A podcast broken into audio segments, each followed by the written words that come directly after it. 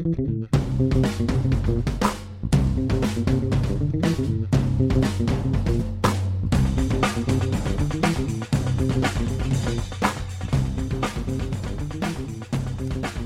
there, it's Gary Parrish. It's Tuesday, June 6th, and welcome back to the Eye on College Basketball Podcast. Got Matt Norlander here with me, obviously, and big news this week in the world of college basketball. Thad Matta out at Ohio State after 13 years.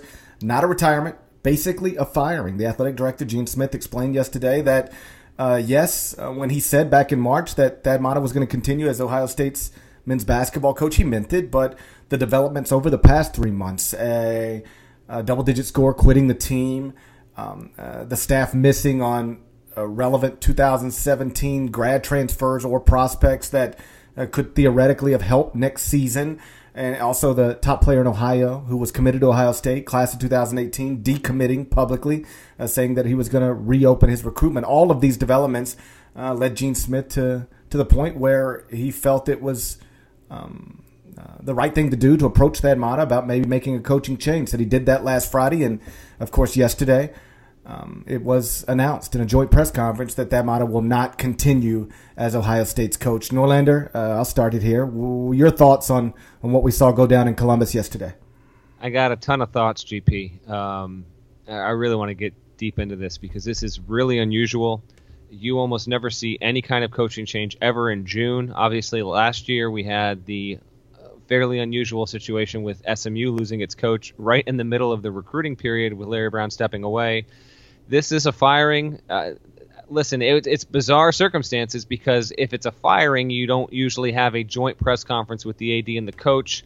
I think that Gene Smith and Thad obviously have a really strong personal and working relationship, and Thad basically I actually don't know Thad that well. I know that you and a lot of some people in the media know him well. I, I've interviewed him a couple of times. He's been great, but I actually don't know him that well. But from what I know from other people and having dealt with him, he just does not seem like he carries hardly any ego about him. And for him to handle this the way that he has, I think has even maybe gone a little bit understated in the 24 hours here since the news broke. Uh, because I just don't believe that many coaches that would have been placed in the circumstance that Thad was placed in would have sat down at a press conference, taken questions. I was so intrigued by Thad at the press conference, GP. Um, opens with a Grateful Dead quote, then immediately starts welling up and crying. Had an interesting quote to me about I like I, I think that if he had the choice, Parrish, if you told him you can coach Ohio State next year or not, he would be coaching. But at the same time, he said, you know, never say never to not coaching again. And I do believe if he can get to a point of, of true stable health, I mean, he's got the back issue that's bothered him for almost a decade. He's got drop foot and all of that. If he can get to a point in the next three to five years where he is feeling much better, I do think he will coach again because, again, he's only 49. But he mentioned, you know, my next job will be in track and I can tell parents, I'll point to my watch and say, Your son ran this time. And I think just even a small quote like that opens up to the world that coaches deal with a lot helicopter parents.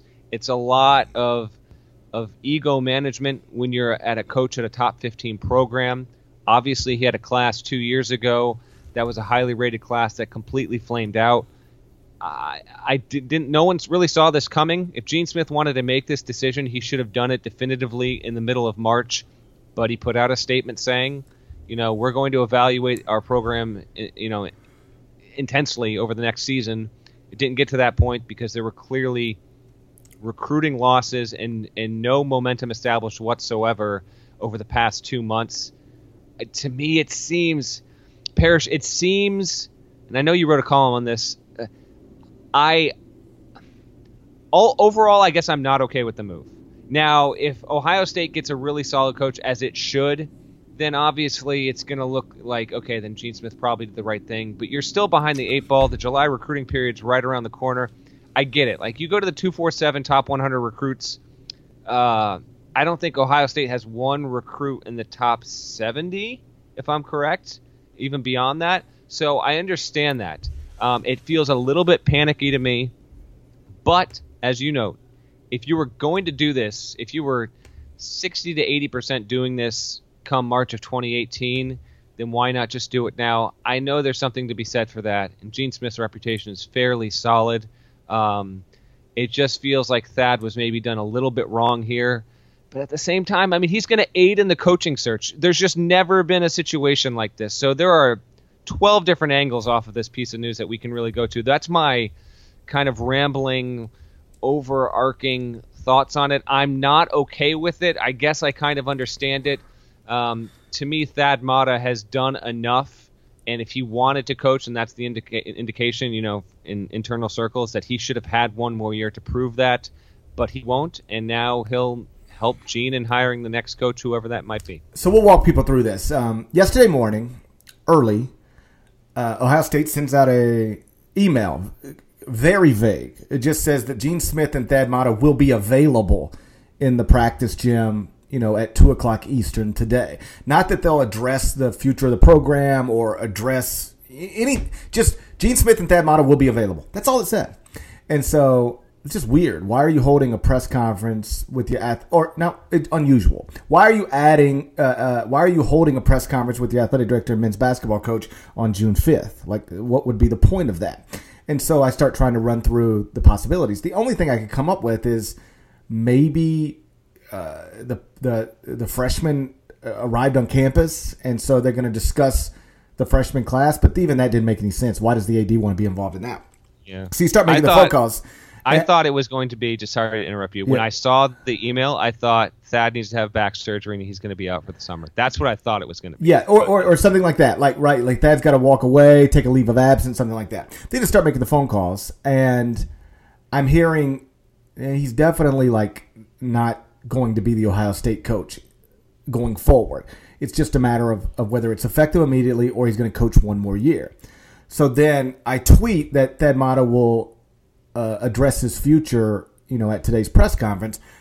Um, but I couldn't go any further than that because I could like it, it, I was hearing it. I was hearing both versions of the story. It's going to be one more year and then retire, or it's effective immediately. Like I had you know, people who are around that program saying both both things. And so, you know, you and I and, and some of our editors were in a, a Slack chat, and I was like keeping you. I was like, listen, I'm writing a story right now. He's not going to be the Ohio State's coach anymore, but I, I can't pin it down whether it's one more year or effective immediately because I'm hearing both things. And then uh, 24 7 Sports posts a story that says he's going to coach one more year and retire. And a lot of people picked up on that one and started just, you know, attributing or just stealing uh, and, and, and going with that. And I was still hearing from people that's not, I don't know if that's 100% right. So I just held off, held off. And then probably about 25 minutes before uh, the announcement or the press conference, I, I was told hey, it's going to be effective immediately. And so you get to that point, and I was, uh, I even assumed at that point, because I think it's reasonable to assume at that point that it's going to be a retirement, you know, for health reasons. I, I couldn't imagine Ohio State firing Thad Matta on, on June 5th. Um, like you said, why not do it in March if you're going to do it on June 5th? And so my instincts were to like not understand this at all, to totally disagree with it, to think the timing is ridiculous. And then I watched the press conference and I heard Gene Smith talk, and it totally makes sense to me. And so that's sort of the way I wrote the column, uh, while while using enough words, I hope, to make it clear all of the things Thad accomplished at, at Ohio State and and and how um, he's a decent man who, you know, I always thought this was interesting, I, and I've said this a million times. I never vouch for coaches as it relates to working within the NCAA rules or working outside of the NCAA rules. Like you'll never hear me say that that guy does it the right way because you just get burned doing that. Like uh, you know, I, I, don't I don't know who does it the right way. I, I, know I know some of the guys who don't, but I even the guys who you think do. I, I just I don't want the, I don't ever I don't I vouch for no one. But I will say this, and I always thought this was interesting.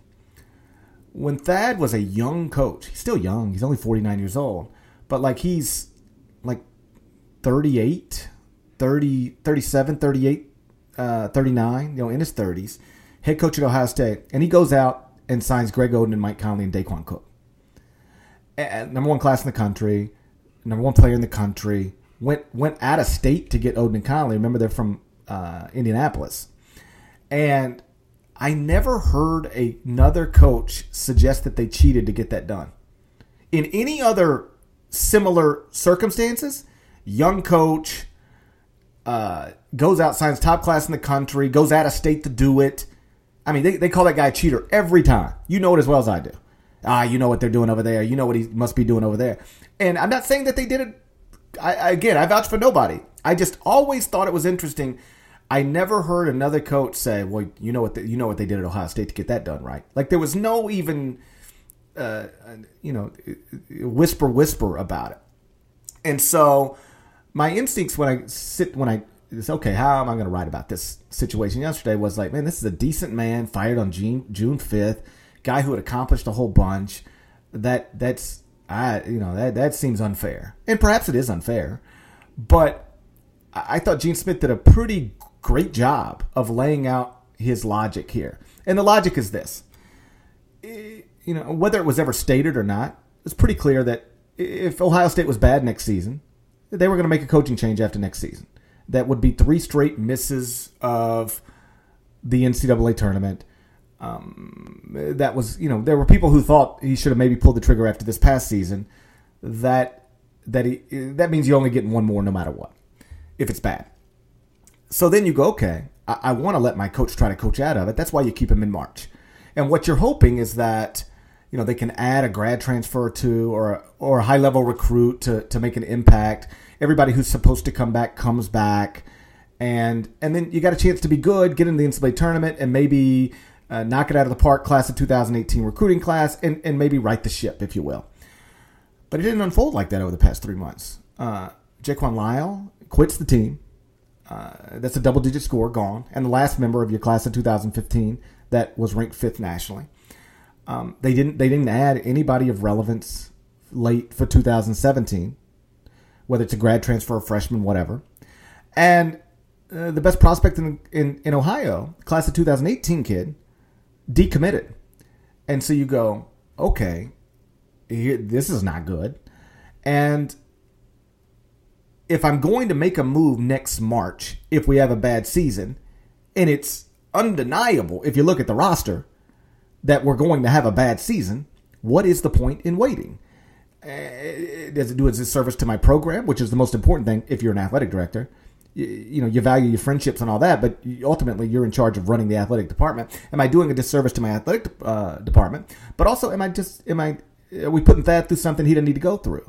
Like, uh, like eh, you know they were going to be bad next year, and they are going to be bad next year, and so you, you you spend four months of being terrible, getting your brains beat out in the Big Ten, and then what? Do what you do do what maybe you should have done a year earlier, and so by deciding to pull the trigger now, you go ahead and get a coach in place, and we'll talk about who it may or may not be in a moment, and and you at least give them a chance to to get a head start on the class of 2018 so that whatever rebuilding job has to be done, it'll be expedited just a little bit. And from that perspective of trying to do what's best for the future of Ohio State basketball, um, I totally understand it. And and and it's only and I wrote this. It's only surprising because it's so rare. Typically, athletic directors who know one more bad year and it's over, they let their coach have that one more bad year. But if there's nothing on paper that suggests you're going to be able to avoid the bad year, what is the point? And so, like, I like that a lot. I hate uh, seeing his. Hopefully, it's not his, the end of his career, but possibly his career in this way. But strictly from the perspective of the athletic director and doing what's best for the men's basketball program, it, it kind of makes it like it, it, it absolutely makes sense to me what they did yesterday it does. At the same time, it's the winningest coach in Big Ten history in terms of winning percentage. Um, had, in my opinion, done enough through the first 11 seasons of his tenure um, that he. I, I understand what you're saying. I'm not convinced that Thad. See, I think Thad is a top 25 coach in the sport. And yes, the roster was going to have issues. I I think that there was a chance, given his track record, that they could have been better next year than they were this past season, um, and might have had a chance to be a top seven, top eight Big Ten team. But that's me putting a lot of faith into Thad as a coach. Um, it is rough when you consider where Ohio State and Thad were, say, you know, entering 2015, essentially, as to where he is now. Um, because he was, in fact, hold on, let me, I'm thinking off the top of my head. Let me look at this right now. I want to say, because that is now gone. We talked about this on the podcast recently. that is gone, which means Izzo is by far the longest tenured coach in the league.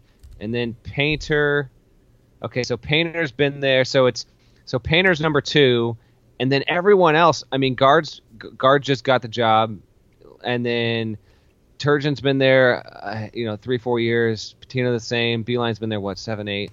Uh, I'm just looking around the league. Like Thad was, I think Thad was the second longest tenured coach in the Big Ten.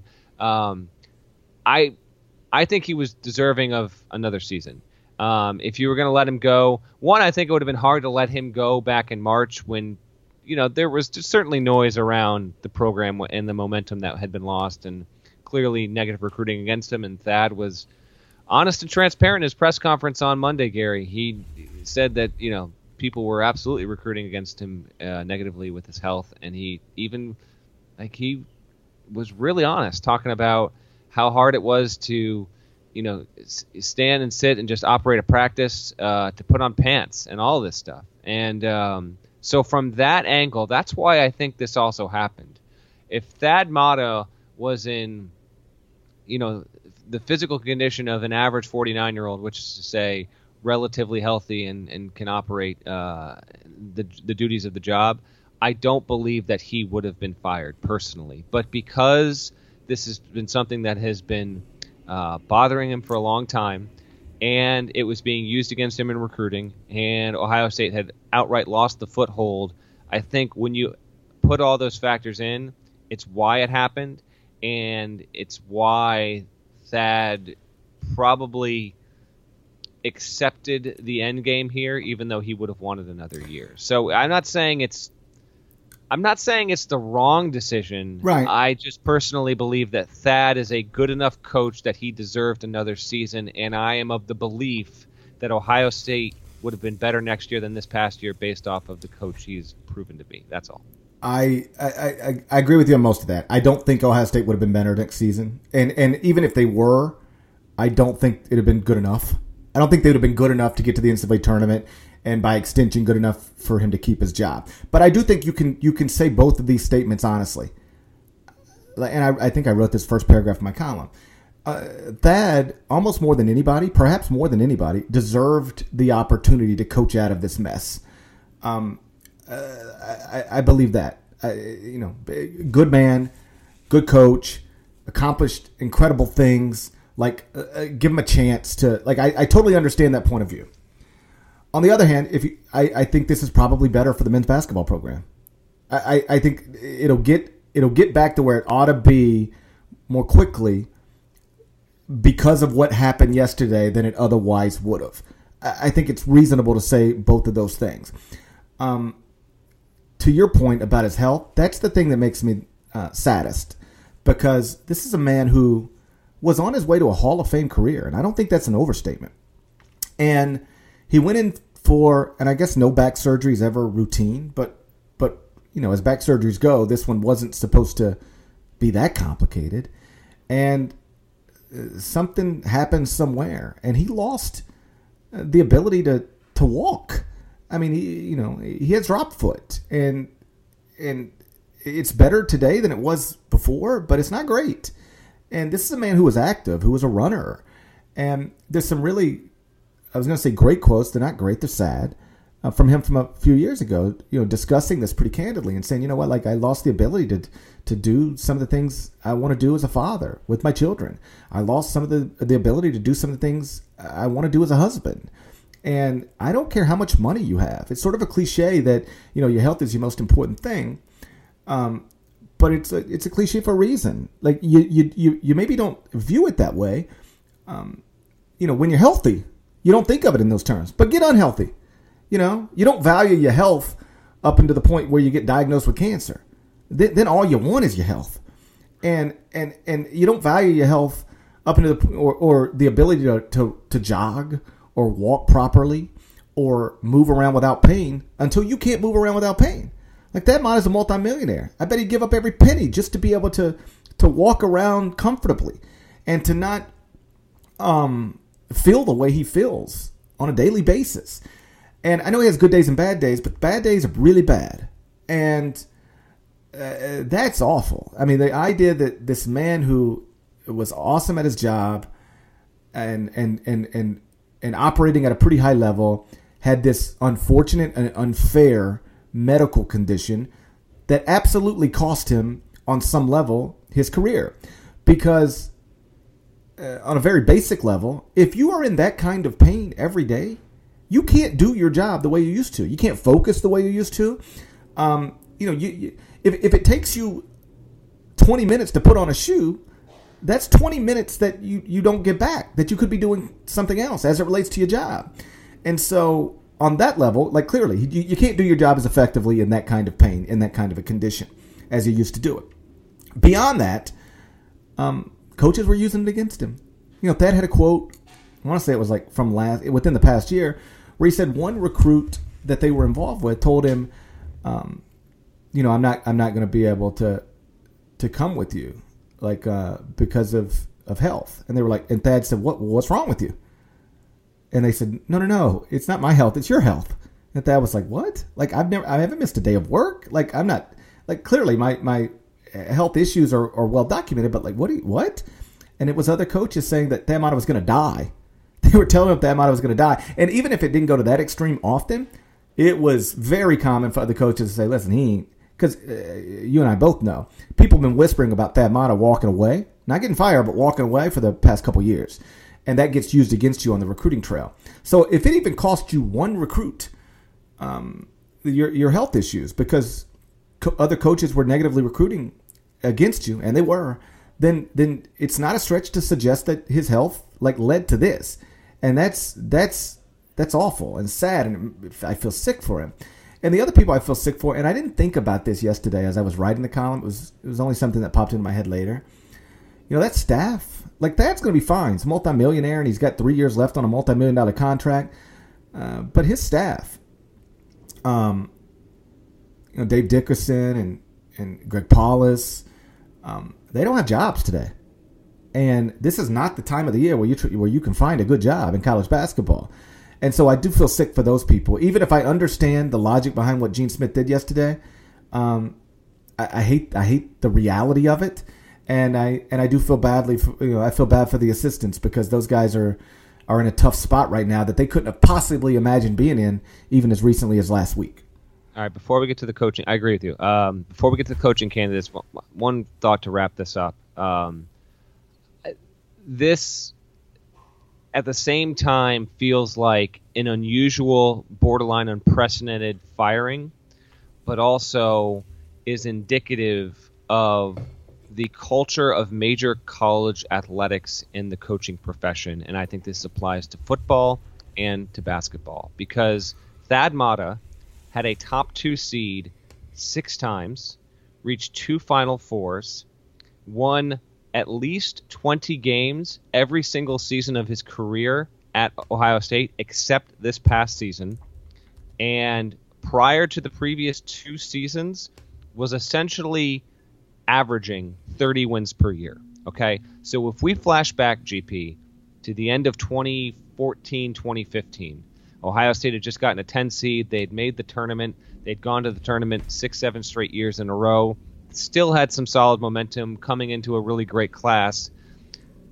If you had said Thad Matta is going to be out of a job and going to be fired within two years, you could not have envisioned a way that that could have been possible no. unless Thad Matta was caught cheating. Like right. there was just no way that you could have. Po- if that you, Matta, you, if, me? He's the second best coach in the league to Tom Izzo. You're telling me he's not going to be at Ohio if State. You, if you told me Ohio State, uh, if you told me Thad would be the coach at Ohio State in two years, two years ago, I would have said, well, then he retired for health reasons. Right.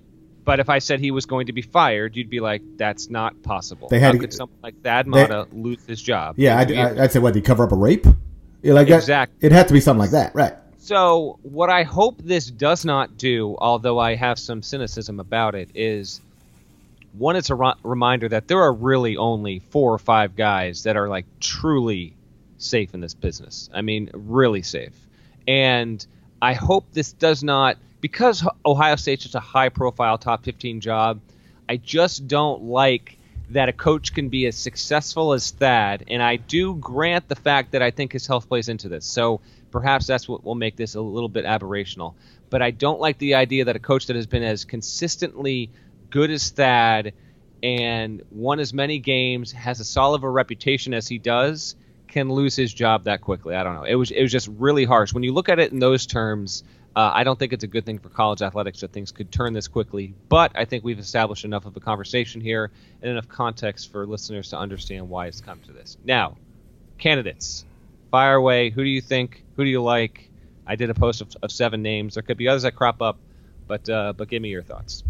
Um, listen, Ohio State's a great job. They've got all the resources in the world. Money should not be an issue here. They can pay what whatever they want to pay or whatever they need to pay to get the guy that they can get. I've heard some people suggest that one of the flaws with doing this now is that it you know your candidate pool is is is smaller than it otherwise would be. There are guys who would maybe take the job next March who won't take the job right now. And I don't think that's true. I, I, I think anybody you could get in March, you can get right now. Um, now the question becomes, who can you get? Because even though Ohio State's a great job, like you probably want guys who already have great jobs. And you know, how often do people convince people these days to to leave a great job? You know, as I always phrase it, um, if you are in a stable situation and well compensated, you don't usually leave that situation unless it's just a no brainer. You you got to go. And so we'll just go through the people on your list. Do you have the list in front of you? I know the list off the top of my head. Okay. Okay. So, you name them, so, and then I'll talk about them. Okay. This is alphabetical order. So Tom Crean is the first name on the list. Not currently at a job. Obviously, was at Indiana for you know seven, eight years, nine years. Knows the league. Thoughts on Tom Crean as a potential candidate for Ohio State? I um, I think he, I think he'd take it if offered. I agree. I think that he would do well if he got it. Mm-hmm. I'll be surprised if he's the next head coach at Ohio State. I would be surprised too. I think it's rational and reasonable to list him as a candidate. Um, I think he is qualified to at least get an interview. Cincinnati's Mick Cronin. I think he would take it if offered. Yes. I think he would do well if he got it. And keep in mind, I think Ohio State's one of those jobs that if you're competent, and all these guys we're mentioning are competent, right? You're not gonna you're not gonna name somebody who is an incompetent coach who hasn't accomplished good things. So every guy on the list is. I think I said this about Indiana. Um, you know, whether it was Gregg Marshall or uh, Archie Miller or Chris Holtmann or Chris Mack, I said Indiana's one of those jobs where I think a whole bunch of guys could do that job well. Like, I, like I think Archie is going to be a home run. I also think Gregg Marshall would have been a home run. I also think Chris Mack would have been a home run. So I, I think this job is similar in the sense that, um, I, I, same thing I said about Tom Crean. Uh, like I think he would take it if offered. I think he would do well there. Um, I will also be surprised if Mick is the next head coach at Ohio State. I would be surprised too. Uh, but as I noted in my story, Mick is really one of the truly underrated coaches. Like we I almost feel like we almost fall into that cliche a little too much on the pod. But when you look at what Mick Cronin has done at Cincinnati and the consistency he's had, I actually do think he's truly underrated. The only thing that's missing, obviously, he needs a deep tournament run. It hasn't happened yet, so I think that's those one hand feeds the other there. Um, we're going in alphabetical order here, uh, but you know what? Uh, F it. I'm going to leave my next guy till the last one. So skip him. Go to Butler's Chris Holtmann. He would take it if offered he will do well there. And if I had to take five bucks and put it on a person who I think is uh, going to be the next head coach at Ohio State, I'd probably put it on his name. I think Holtmann. And here's why. Okay. With these other guys, that like if I like I, I, think other guys will have. I think that job is offered to uh, you know whether it's offered formally, however that gets done. I think that job is there to take for people before it gets to Chris but I think Chris is the floor. I, I think that it, by the time they get to him, and I, I think it probably does get to him, and he does not pass on it. I do not think he passes on it either if it gets to him. Um, how about Xavier's Chris Mack, who will probably get the call before Holtmann? I would agree with that. I think Mack gets the call before Holtmann. I think Mack really thinks about it. I think this is one where you'd be foolish not to think about. I think about. this it. is a really tough choice for him. to very tough. It's um, it's tough for these reasons. He makes good money at Xavier, uh, over two million a year, but it's not. It's closer to two than three. Um, and so you could argue he's probably underpaid relative to his success, um, relative to the market f- potentially for him. Ohio State could blow his salary out of the water. I mean, Ohio State could say, if you make two point three, we'll give you we'll give you four, four a year. We'll give you four years. You I mean, can't turn that down. I mean, We'll go four million, six years, like six years, twenty four million, and and the and the opportunity to be the head coach at Ohio State University. Like that's tough, man.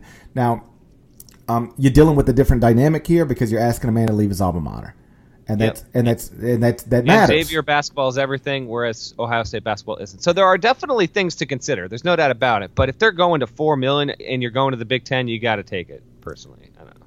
I- well, I mean, I, I never, I never say you got to do anything because I, I, I can't speak to what matters to Chris most. Um, you know, I, if you're comfortable and you like where you're at, and you, you know, the other thing you got to consider all the time, and his children are young, but like, you know, do you, do, are you, do you want to move your kids? You know, do you want, you know, like all these things matter in ways that uh, casual fans don't usually bring up. Like, do you like your house? You know, do you like your neighbors? Do you, you know, do you? Now, I, I will say one thing working in Ohio State's favor, if that's the direction they, they try to go, it, it is a lot different moving your family from Cincinnati to Columbus than it is from Cincinnati to Tucson, right? Um, so, like, it ain't like they got to move cross country. Whatever they care about in Cincinnati is is like going to be close. Um, I could see Chris taking the job. Um, if he wants it, I think he'll be the next head coach at Ohio State. But I could al- he, I could also see him turn it down. And, and keep in mind when I say you know six years, twenty four million, Ohio State might just decide like we're not going that high for a basketball coach, and Sure. then and then and they say okay, but we will go to three, and then Chris says, well, you know, I've got bonuses and automatic rollovers in my contract at Xavier. Um, I've got some equity built up here. Oh, and by the way, I just saw a coach get fired who was like unbelievable for most of his year. So like that, you know that, uh, you know that that's something coaches pay attention to. Hold up, I got to be better than Thad Matta. Right. You know, like that's that's hard to do. And so you just say, you know what, I'm just going to stay where I'm at. Like I, I could see him turning it down. I uh, it, it, I'm not here to predict whether he would or not. Um, I have said I've said on the other guys, I think they would take it. I don't know for sure that Chris would take it, but I can understand why he would. I, I the only thing I'll say about that is this: if Chris Mack wants to be the next head coach at Ohio State, I think he will be. Listen, Xavier is a great program, great school. Mack is thriving there. Nationally relevant, should have a, a solid team again next year. Could you know? Could honestly, if if you tell me Trevon Bluiett is a second team All American, I'm not shocked whatsoever. So there there could be uh, a lot of good things coming next season, which transitions me to the next coach, because this next coach is set up for potentially, while this next team can't possibly duplicate the greatest season in program history. You could still argue this will be the best team in program history because it's never entered a season with this high of a ranking, and that's obviously by law. We must mention this coach whenever an opening is open. Gregg Marshall at Wichita State. I don't know if he would take it if offered because he's got a preseason top 10 team. He makes $3.3 million a year. Um, he's very They've com- gone to a new league essentially, that, and that's huge. I mean, that, that part is massive. Like, if they were still in the Missouri Valley, um, you know, I know Gregg, Gregg was getting bored with that. You know, like, eh, you know, you, you, turn on Big Monday and you turn on Super Tuesday and, and you're watching it from a hotel room in Carbondale.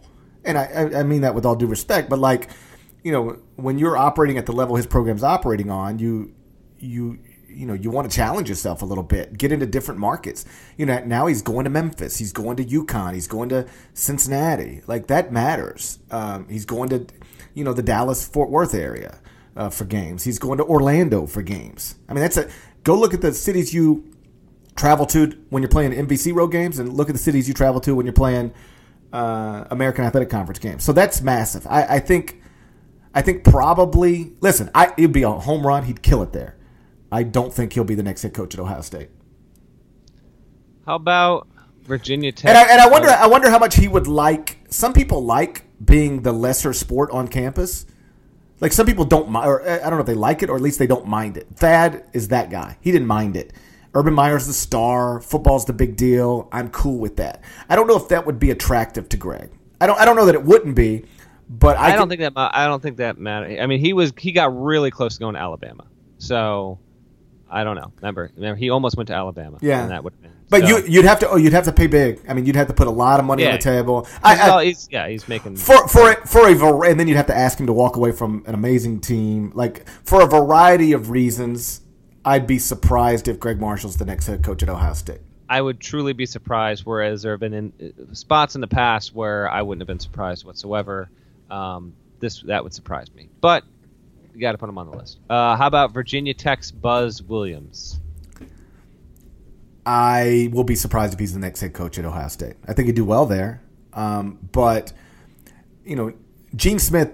I think yesterday, if nothing else, proved that he's in charge, and I don't that I don't know that that jives with Buzz perfectly. Like Buzz would sit down with Ohio State and he would have 17 pages of requirements, and I think they might just say, "Well, we don't, we don't want to, we're not going to get into all this." You know, your your contract demands are more complex than Urban Meyer's. Um, you know, Buzz, because like when I talked uh, to the Virginia Tech AD about Buzz, he was like, "Whoa," you know, he was like, "Wow," I was blown away. Like he sat down and he was so detailed with everything that I think it probably at some point in the negotiations you just get to you know, they, you're going to disagree on something. And to get Buzz to do anything, keep away, keep in mind, got a good team coming back. You know, probably top 30 team, should go to the NCAA tournament. His contract is really tilted in his favor, and you'd have to give him basically everything he wants to con- to convince him to come. I think. And would Ohio State be willing to give him every single thing that he wants? Like, I, listen, if I'm Ohio State and I can hire Buzz Williams, I'm interested in doing that. I just don't. I think somewhere probably, if they even go that route, somewhere probably it just falls apart. I agree with you. I think this is two different things in play here. Um, if it, I can envision Buzz Williams as Ohio State's coach and thriving there, but the hurdles needed to be cleared, the loops needed to be, the hoops needed to be jumped through. I think prevent that from happening. Um, I do believe Buzz Williams will eventually leave Virginia Tech for a bigger program at some point in the next half decade. I just don't think this is going to be the spot, but I I, I could I, I think he would be a good candidate and could possibly um, do really really really well there. Okay, last candidate. Um, I definitely got pushed back on this after the, after the piece posted um, because people say this coach did not take you know the Indiana job when it could have been rumored to be offered to him? Why is he going to take the Ohio State job, which isn't quite as good? We go to the NBA. We go to the middle of the country. We go to um, a coach that once defeated Ohio State in a national championship game. That would be Oklahoma City's Billy Donovan. Well, the, the answer to the question why would he take Ohio State now when he didn't take Indiana three months ago is pretty obvious. They were in the middle of an NBA season. No coach, no coach was going to resign um, when you've got the MVP, probable MVP or at least possible MVP, and you're headed to the Western Conference playoffs. Like you just don't know what what might happen. Like you get in there, Steph Curry turns an ankle. You know, like you get in there and uh, you know whatever. Who did they play in the first round? Was it Rockets or whatever? Yeah. yeah. Okay, you get in there. James Harden gets hurt. Okay, now you're in the Western Conference semifinals. Like who? Like you just don't walk away from that. And if you're Indiana, you can't wait six weeks to, to hire a, a, basketball coach? I mean, I guess theoretically you could, but like you, you're probably not. And so the timing is the reason. You you you you, you couldn't if you're Billy, you just can't do it then. Um, like who would walk, who would quit on, on a playoff team in in the late in the regular season? Uh, right now, obviously, Oklahoma City's season is over, and so. The, uh, again, why do you take Ohio State now and not Indiana then? Because of the timing, because of the calendar, that for no other reason. Um, all that said, I don't think Billy Donovan would be Ohio State's coach, but you got to make the phone call. And here's why you make the phone call: you just don't know what he, where his life is right now. What if he privately hates Russell Westbrook? What if he privately thinks Russell Westbrook isn't going to be here forever? What if he is butting heads with somebody in the front office? What if his wife hates Oklahoma City? Uh, what if Urban Meyer, his good friend from those Florida days, uh, sells him on how amazing it is to live in Columbus. Um, what if he just wants to get back to college basketball? By the way, I don't think, or at least I don't know, any of those things are true. But I'm saying you got to at least you, know, what's the harm in like having one conversation? And the one conversation is this: you you you you put Urban on the phone with him, and Urban says, "Hey, listen, they wanted me to reach out to you. Um, are you happy? Um, are, are, you? W- would you even consider moving? Uh, they know what you make. They will not ask you to take a pay cut. So, you know, if all the money's the same, or even the money's more, is this even worth talking about? And and then you know what? He probably says no. He probably says, you know, no, I like this NBA life. I don't have to deal with the AAU stuff. Don't have to deal with runners and agents. Um, I've got one of the best players in the world on my team. Um, I'm good. And then you move on. But like you at least make the phone call. And there is a scenario, not one that I think is likely, but there's a scenario where maybe you can get somewhere with that. So like you'd, be insane not to make the phone call. I agree. Uh, you make the call. I don't see that happening personally, but I mean, wow, that that would be uh, just quite the coup if you could possibly lure Donovan away from the NBA, bring him in to replace Thad. That's that's a big time get if possible. I do think one of the seven we have mentioned will get the job. Doesn't mean there can't be another possible candidate or two that pops up, gets an interview, gets into the mix. Personally, um, you call Donovan first. I don't think. Listen, we did not bring up guys like the Miller brothers because basically, um, one Archie Miller's not leaving. Listen, don't get me wrong. Like I actually think if you put both of the jobs in front of Archie at the same time, Ohio State and Indiana, because of his connections with Thad and Ohio State, and if the transition felt natural, like I wouldn't put it past Archie to say I want to take Ohio State over IU. But that that ship is way off the dock at this point. He's not leaving Indiana to go in conference and coach at Ohio State. That's that, that's beyond bonkers to me. I agree. And and and the idea that Sean is going to leave. I, I don't even know how we got to this point. Like the only jobs that Sean, eh, you know, barring some, you know, crazy inner turmoil within an athletic department or anything like that, Sean's only leaving for possibly Kentucky if it were to open or North Carolina if it were to open. There are just so few jobs left for Sean Miller to leave Arizona for because Arizona is already a borderline top five job in the sport. He is a top three recruiter in the sport. He's got the number one team going to next year, and he's not going to leave the Pac 12 to go coach in the Big Ten and have to face his brother every single year. They, they don't want anything to do with that. So those things are, are beyond pipe dreams, in my opinion, and it's weird that that fans and Ohio State fans are even I don't know. I guess it's just fans because they get totally nuts about this. There was. Did you see the tweet? GP Eisenberg retweeted it. Oh my god, it was so good. It was it was like Jay Wright was on the wish list, and right. oh my gosh, the names were just they were incredible. No. Um, the, the names we have listed here, I think, are pragmatic, practical, reasonable. Well, I saw I saw somebody mention Mark Few. I'm like, Mark Few is not like Mark Few's not leaving Gonzaga. Like like that's just over with. Uh, especially now, he's got a Final Four under his belt. Like he's not leaving Gonzaga. Uh, especially not for Ohio. I don't, he ain't leaving Gonzaga for anything, but it's especially not for Ohio State.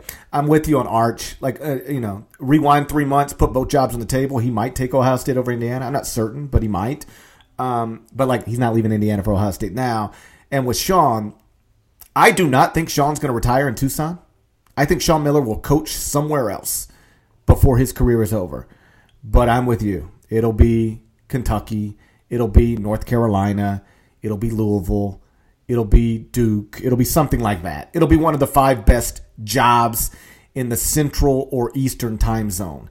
Um, I don't believe it'll be at Ohio State right now, and here's why. For all, really all the reasons you mentioned, uh, why you want to go be your brother's rival? Like that's just not fun. I mean, like your success will come at his expense. That's not fun for anybody. Um, or or his success will come at your expense. E- either way, it's not fun. Um, and then most important, I think, you've got maybe the, the preseason number one team in the country. It is the team we have number one in the top 25 and one. You walk away from that, you, you'll wonder forever. Like, could I have, could that have been the year I won a national championship? Could that have been the year that I yeah. made my first Final Four? Like, you just, I, even right now, like, if if Kentucky opened for some reason or North Carolina opened for some reason, they're not. But like hypothetically here, I don't know if you can walk away from the preseason number one team in the country for anything, and especially not to be your brother's rival at Ohio State. So those are just like I, uh, a, lot of these things I can envision. Uh, I can't envision Archie under any circumstances. I can't envision Sean under any circumstances. So let's let's finish up with this. Okay. I've already said mine. Uh, prediction, not who should be Ohio State's next coach. Who do you think will be Ohio State's next coach? So Holtmann is your prediction. Mine is Chris Holtmann, Yes. Um, but I do think Chris Mack will have the opportunity to take that job uh, before yeah. Chris Holtmann, and I can see a scenario where he takes it. But I, I am operating under the assumption he passes. It gets to Holtmann. Holtmann accepts. My prediction will be Chris Mack. Uh, one, because I don't want to be boring and have the same pick as you. Two, because I think that Ohio State, which operates at a profit, their athletic department, there's only like six or seven programs, schools, I should say, in the country that because you got to take on all these different sports and stuff. So few are actually operating in the black every single year because they got it. They said they're going to honor Thad's contract. Let's remember that too. So they're going to be they got to be willing to to fork out a lot of money here, uh, especially over the next three years here to pay a basketball coach. I'll say Chris. Um, now Chris will have a good team as well. I think Chris would do really well at Ohio State. Um, but I do wonder about just like I wonder if Chris would be perhaps uncomfortable with the idea of leaving uh, Xavier to go up the highway so close and be in and be in Columbus. Perhaps that would make him a little uncomfortable, or maybe not. I don't I don't know. But I'll say I'll say Mack because I think that you're correct in that if it gets to the Holtmann level, and I would put, you know, I'd put Cronin right along that line as well. They're all basically the same age, by the way. I mean, Mack's 47, Holtmann and Cronin, I believe, are both 45. Um, I'll say Mack, and then let me throw this back at you. So real quick, um, I've had a little bit of pushback on the idea that Ohio State's a top 15 job. I actually think it is unequivocally a top 15 job. I wouldn't say top 10 because I think the fan base support um, certainly should play a factor in that. And Ohio State doesn't even have like the fan support of say, you know, Gonzaga or whatnot. Um, but when you look at the facilities there, uh, Columbus is a is a major city. It's you know it's the third most important city in the, in the state, and but it's like a major city. It's got a professional uh, Big Four team and uh, the Blue Jackets in the NHL and all that. Um, I think it certainly qualifies top 15. Do you do you agree with that? And and as I say that, let me just someone tweeted me. I'm going to read off this uh, list. Someone tweeted me uh, about the schools that they would rank in the top 15. Um, Carolina, Duke, Kentucky, Kansas, Zona. That's five. UCLA, Michigan State, Louisville, Wisconsin. That's nine. UConn's ten. Syracuse, Nova, Indiana, Oregon, Maryland was the top 15 they gave me. That's Jeff Greenberg. I'll give him credit. I'll say Ohio State's better than Oregon. I'll say, ooh, ah, Maryland's a really close call. Um, and like Syracuse, Nova, I think, or Wisconsin, I don't know. Uh, to me, Ohio State is within that group, and I think it's firmly a top 15 job. What about you? Top 15 job for sure, I think. I mean, uh, what do you want out of a job? All the resources uh, available to you.